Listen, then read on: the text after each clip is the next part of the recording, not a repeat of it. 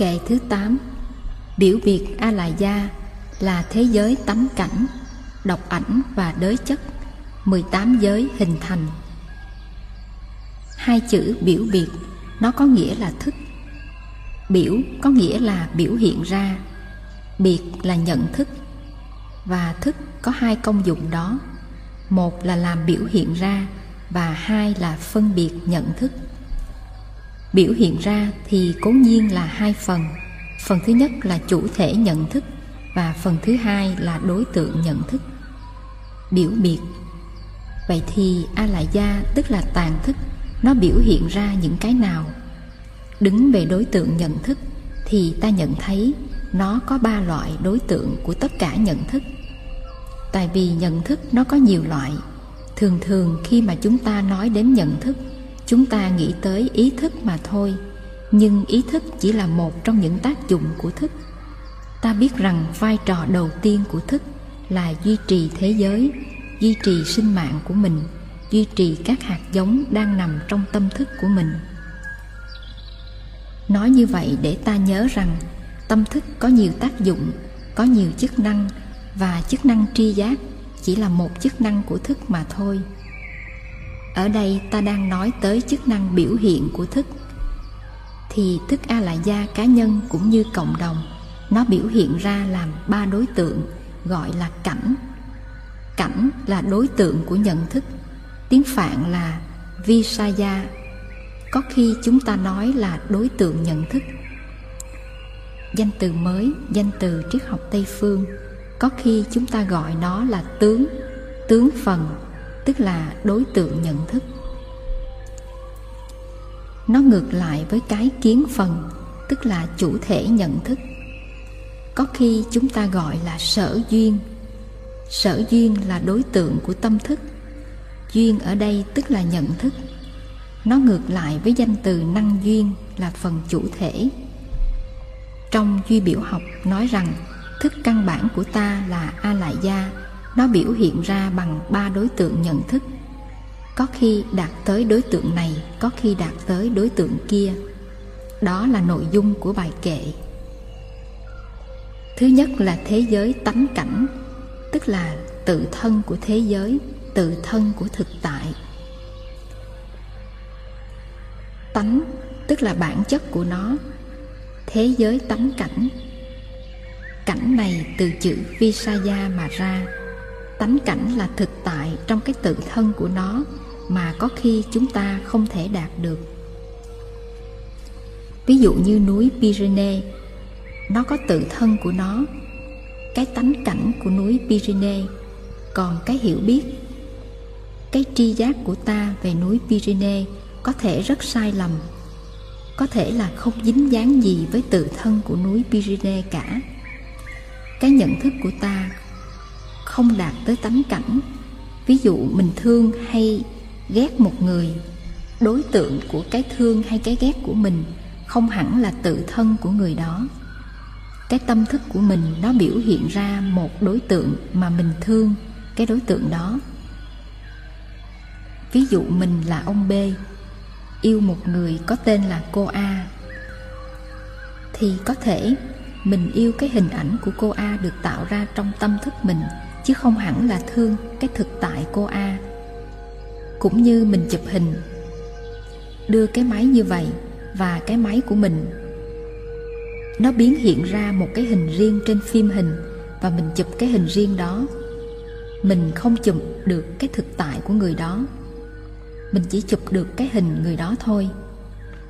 Khi mình yêu hay mình ghét thì mình tạo ra một hình ảnh về người kia để mình yêu hay mình ghét đối tượng yêu ghét của mình, đôi khi nó không dính dáng gì đến thực tại của người kia hết.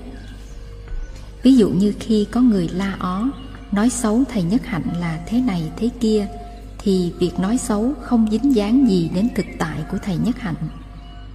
Tại vì trong cái nhận thức của mình, có những cái tưởng tượng, cái sáng tạo sai lầm về tâm thức. Ví dụ như khi mình yêu thì người kia trở thành rất đẹp, rất tuyệt vời và hình ảnh đối tượng của tình yêu của mình thường rất xa vời nhưng khi cưới người đó rồi, ở vài ba năm thì biết đối tượng, cái hình ảnh mà mình ôm ấp, mong nhớ, mình không ngủ được, để mà mình nghĩ tới là hình ảnh do mình sáng tạo đến 90%. Cho nên cái tánh cảnh mình không đạt được. Tâm thức mình nó nương theo tánh cảnh mà tạo ra một hình ảnh khác về thực tại đó cho đó là thực tại. Và cái hình ảnh kia, cái hình ảnh méo mó về thực tại kia là một thứ cảnh khác gọi là đới chất cảnh. Tức là cảnh giới mang theo một chút bản chất của tánh cảnh nhưng nó không là tánh cảnh. Người mà mình yêu hay ghét đó không phải là người có thực ở trong cuộc sống mà là cái người do mình sáng tạo ra.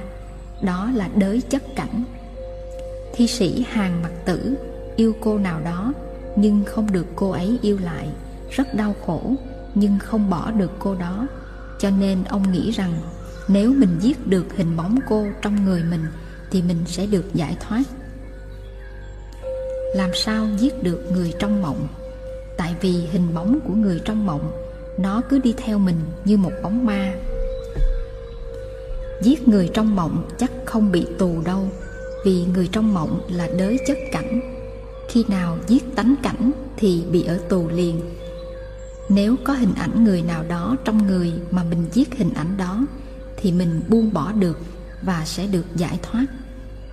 Những nhận thức của chúng ta, những ước mơ, những hận thù của chúng ta đều có những đối tượng đới chất cảnh rất nhiều. Chúng ta thù ghét, chúng ta mê đắm những hình ảnh mà chúng ta tự tạo trong tâm chứ chúng ta không thù ghét và mê đắm cái thế giới thực tại. Cứ nghĩ đi, quý vị nghĩ là quý vị biết núi Pyrenees có thể là quý vị thấy cái hình, có thể là quý vị leo núi vài giờ đồng hồ. Thật ra, núi Pyrenees nó giàu có hơn nhiều. Chính cái bản thân của chúng ta mà chúng ta chưa đạt tới nữa. Thiền quán là nhìn sâu, nhìn kỹ để đạt tới cái thực tại thực tại trước hết là thực tại bản thân và kế đến là thực tại của thế giới. Và trong quá trình đó, mình phải buông bỏ những hình bóng của tâm mình tạo tác. Ví dụ mình nghe những tên như mao trạch đông hay công trường công co. Khi nghe danh từ đó thì trong tâm thức mình hiện ra những hình ảnh. Những hình ảnh mình cho là đối tượng nhận thức của mình nhưng những đối tượng đó, phần lớn là những cái do tâm thức của mình nương vào để tạo dựng ra, chứ không phải là tự thân của thực tại. Rất là nguy hiểm. Trong đời sống hàng ngày của mình, nếu mình sống có chánh niệm thì mới cảnh giác được. Cái người mình thương và người mình ghét chưa chắc là mình đã thực sự ghét hay thực sự thương cái bản thân của người đó có thể mình chỉ ghét hay chỉ thương cái hình ảnh của người đó mà mình tạo ra. Đôi khi, mình mang tâm niệm hận thù trong suốt ba bốn mươi năm mà mình chỉ hận thù cái hình ảnh do mình tạo ra mà thôi. Vì vậy cho nên, trong ánh sáng của duy biểu học, chúng ta sống trong thế giới của đới chất cảnh nhiều hơn của tánh cảnh. Tâm thức của chúng ta không có đạt tới thực tại chúng ta biến chế ra một hình ảnh mà chúng ta gọi là thế giới thực tại và chúng ta giam hãm chúng ta trong thế giới đó. Ví như cụ nguyễn du nói, cảnh nào cảnh chẳng đeo sầu, người buồn cảnh có vui đâu bao giờ. Cụ nói rằng, thế giới trong đó mình sống là do cái tâm thức mình tạo ra. Khi tâm hồn của mình nó đen tối và u buồn thì mình thấy cái gì cũng đen tối và u buồn hết. Và cái thế giới mà mình thấy là thế giới của thực tại, đó là thế giới do tâm mình tạo tác. Thế giới thứ ba là thế giới độc ảnh. Thế giới này chỉ là cái hình ảnh thôi, không theo chất liệu gì cả.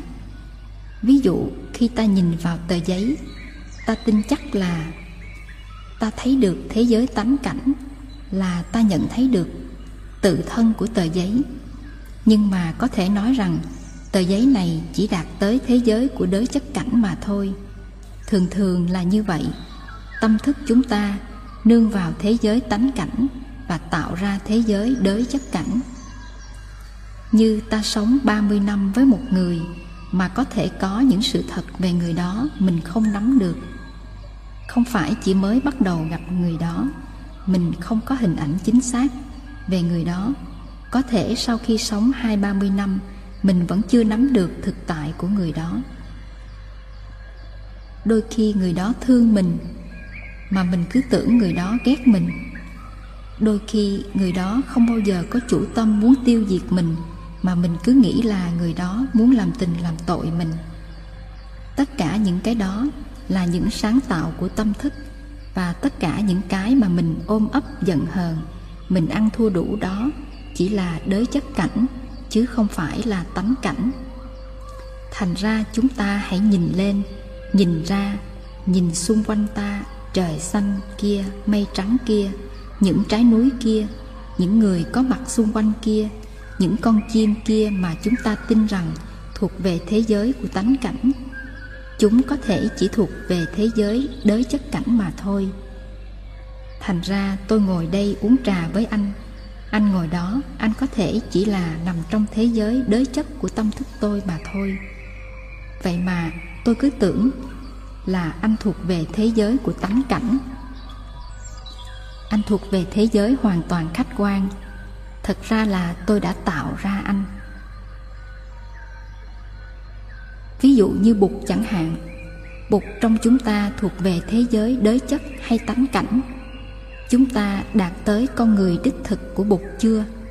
Hay là chúng ta chỉ sáng tạo ra được một hình ảnh của bụt bằng một số tài liệu mà chúng ta gom góp được trong kinh điển hay trong những điều mà người ta nói?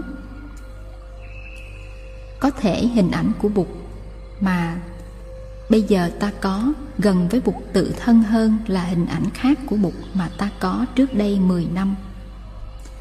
Tuy nhiên, hình ảnh mới nhất này của bụt vẫn còn mang tính chất đới chất như thường và do công trình tu tập và quán chiếu của chúng ta mà ngày càng hình ảnh đới chất đó nó càng đi sát với thực tại tánh cảnh của bụt đôi khi ta có những hình ảnh về bụt về cha ta mẹ ta về anh em ta, về đồng bào của ta, những sự vật đang bao quanh ta, và ta sống trong thế giới của đới chất cảnh, mà ta cứ đinh ninh là ta sống trong thế giới của tánh cảnh.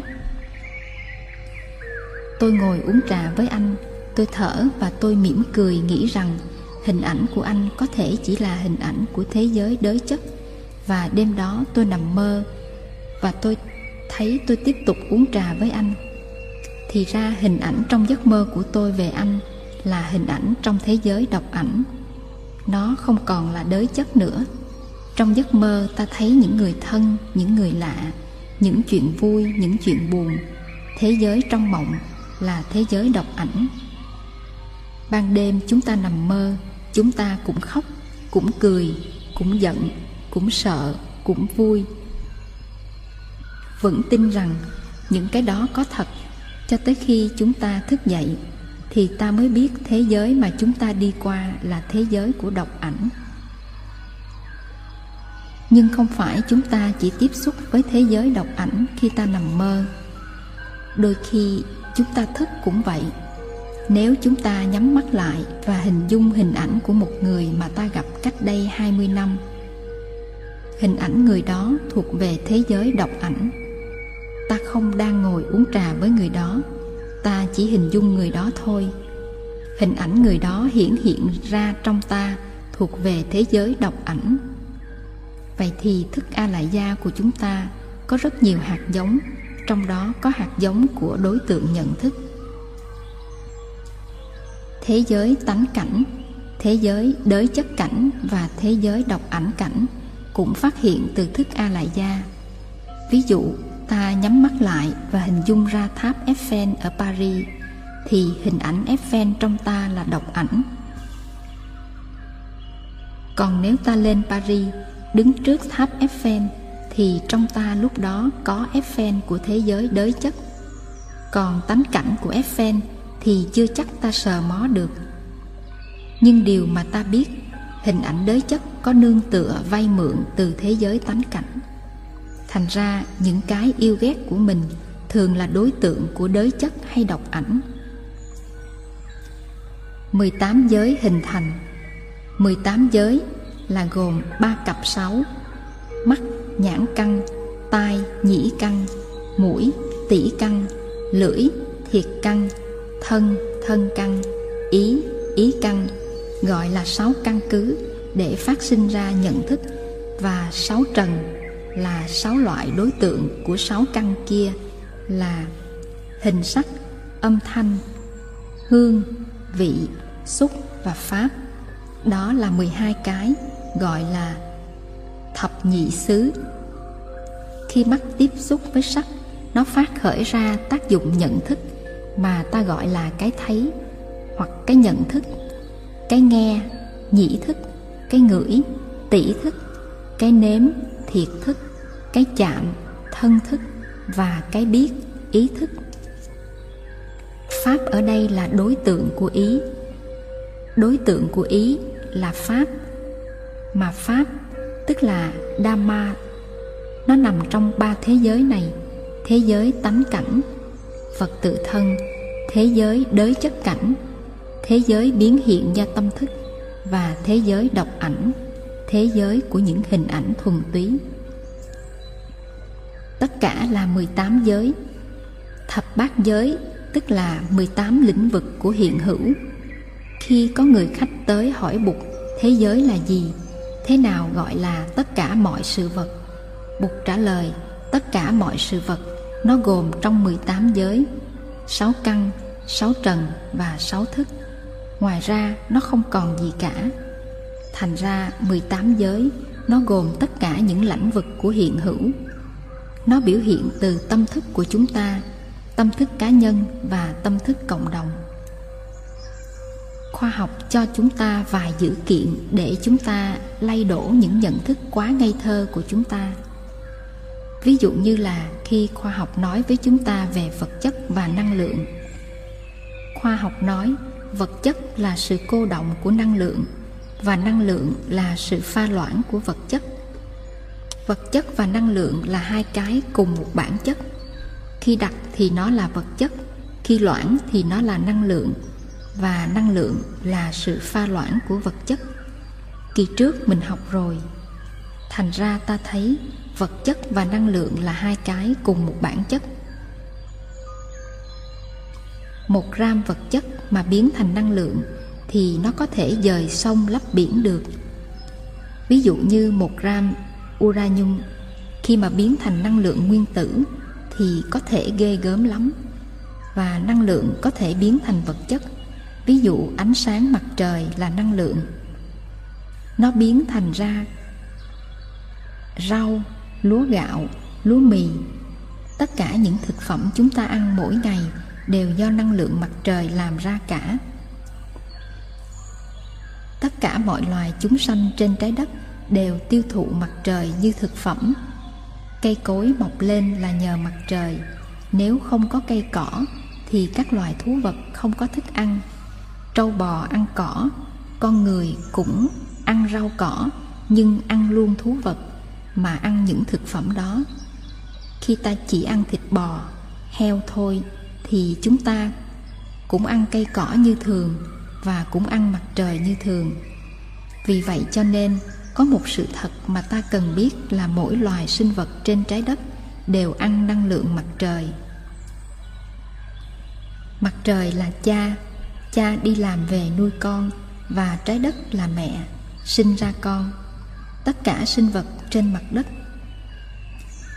Mặt trời là một khối lửa, một khối vật chất vĩ đại và cái khối vật chất đó mỗi ngày được đem ra pha loãng là sức nóng và ánh sáng để nuôi muôn loại cái cây dùng làm bàn. Một cục đá có thể làm một cái cối xay. Tất cả những hiện tượng vật chất đó, nó có thể phục vụ cho sự sống của chúng ta. Thân thể của chúng ta là sinh lý, bằng cái thân thể của chúng ta. Chúng ta có thể cày ruộng, có thể gánh nước, có thể nấu cơm. Thân thể ta phục vụ cho sự sống đó là những hiện tượng vật lý và sinh lý. Những hiện tượng tâm lý cũng vậy. Như là sự suy nghĩ cũng có thể tạo ra nhiều việc hay ho và nuôi sống con người. Tình thương của chúng ta cũng có thể biến thành năng lượng, cũng như sự thù ghét của chúng ta cũng vậy. Nó có thể gây ra biết bao đau khổ, giết chóc. Vì vậy cho nên, các gốc cây, tảng đá thân thể chúng ta đều là năng lượng. Niềm vui nỗi khổ của chúng ta đều là năng lượng.